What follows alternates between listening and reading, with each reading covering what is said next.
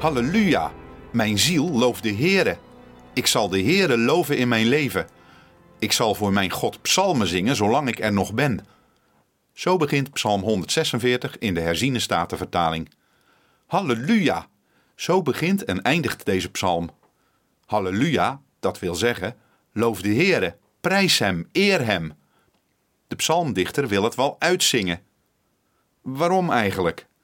Gaat het hem allemaal voor de wind en ervaart hij dat als een zegen van God? Of heeft de Heere hem juist geholpen toen hij het moeilijk had? Zijn zijn gebeden verhoord? Waarom wil deze man eigenlijk zo graag zingen voor God? Opvallend is dat er in het lied zelf geen woord staat over de omstandigheden van de dichter, over de eventuele zegen of hulp die hij ervaart. In deze psalm gaat het helemaal niet over de dichter. Het gaat over God. Alleen de Heere krijgt hier de eer. Dit lied gaat niet over wat God allemaal geeft, maar over hoe hij is. Als de dichter aan zijn God denkt, wordt hij blij en wil hij zingen. Er staat in de psalm ook een duidelijk contrast. Een contrast tussen de belangrijke mensen en God. Edelen tegenover de God van Jacob. Als het gaat over de edelen, zeg maar de hooggeplaatste, dan is het opvallend dat de dichter hen beschrijft als mensenkind. In de grondtekst zit een woordspeling. Ben Adam staat er in het Hebreeuws. Dat slaat op de naam van Adam, de eerste mens. Maar een Jood hoort ook het woord Adama, aarde. Adam heet zo omdat hij uit aarde is gevormd. Adam, de aardemens. Nu zegt de dichter: die belangrijke mensen zijn mensen van aarde. En dat niet alleen, op een dag worden ze ook weer aarde. Ze sterven en vergaan. Dat is een les in nederigheid. Stel niet al je vertrouwen op de mensen.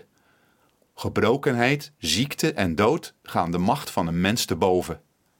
Nee, daarboven staat de Heere. Hij is geheel anders. Hij is de schepper van hemel en aarde. Hij is niet vergankelijk. Zijn macht is onbegrensd. Zelfs waar een mens machteloos staat, kan hij nog helpen. Ja, zelfs door de dood heen. Op wie kun je beter vertrouwen dan op hem? De dichter schrijft ook dat die belangrijke mensen vaak niet te vertrouwen zijn. Op die dag vergaan hun plannen, staat er. Nee, ook daarboven staat de Heere.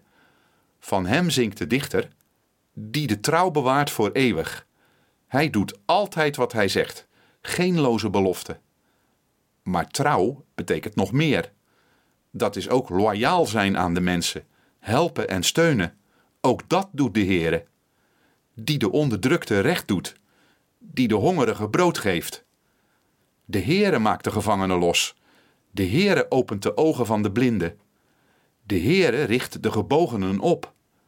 Een hele reeks dingen wordt opgenoemd als trommelslagen die elkaar opvolgen. Zo is Hij. Bij mensen is het recht niet in goede handen, schrijft de dichter. Ook daarboven staat de Heere. Hij is het die zelf rechtvaardig is en die op aarde het recht handhaaft. De Heere heeft de rechtvaardige lief, zo zingt de psalm, maar de weg van de goddeloze, bedoeld wordt de slechte mensen zonder God of gebod, de weg van die onrechtvaardige maakt hij krom. Bij God is het recht wel veilig. Wat een verschil!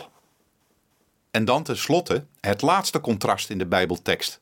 Een belangrijk contrast. Mensen die belangrijk worden, willen nogal eens trots worden. Ze gaan heel wat van zichzelf denken. Ze zijn toch echt wel meer dan de anderen. Ze vergeten helemaal dat ze maar mensen zijn. Anderen die een mindere positie hebben, zien ze niet eens meer. Ook daarboven staat de Heere. Hij is de Allerhoogste, geen mens uit aarde. Maar kijkt hij neer op mensen, op zwakkere en mindere? Wel nee, die helpt hij juist.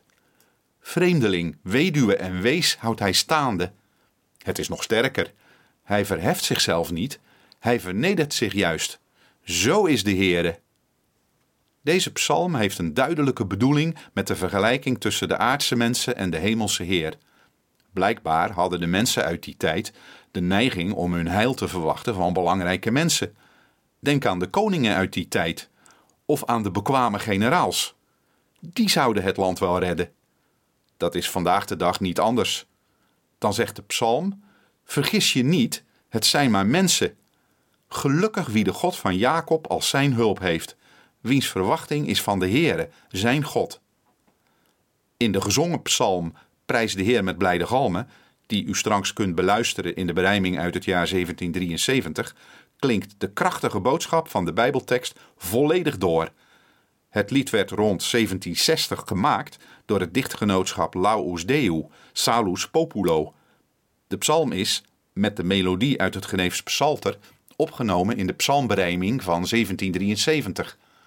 Het lied, dat nog vaak in protestantse kerken wordt gezongen, bestaat uit acht strofen. In de zangbundel van Johannes de Heer en opwekkingsliederen worden de coupletten 2, 5 en 7 weggelaten. De Geneefse melodie is populair in zowel de isometrische vorm met noten van gelijke lengte als ritmisch in verschillend tempo. In evangelisch-christelijke kerken wordt uitsluitend ritmisch in verschillend tempo gezongen. Luistert u naar twee uitvoeringen van Prijs de Heer met blijde galmen. De eerste wordt isometrisch gezongen door een gelegenheidskoor van mannen in de Nieuwe Kerk in Katwijk. De tweede versie is ritmisch en wordt gezongen in samenzang.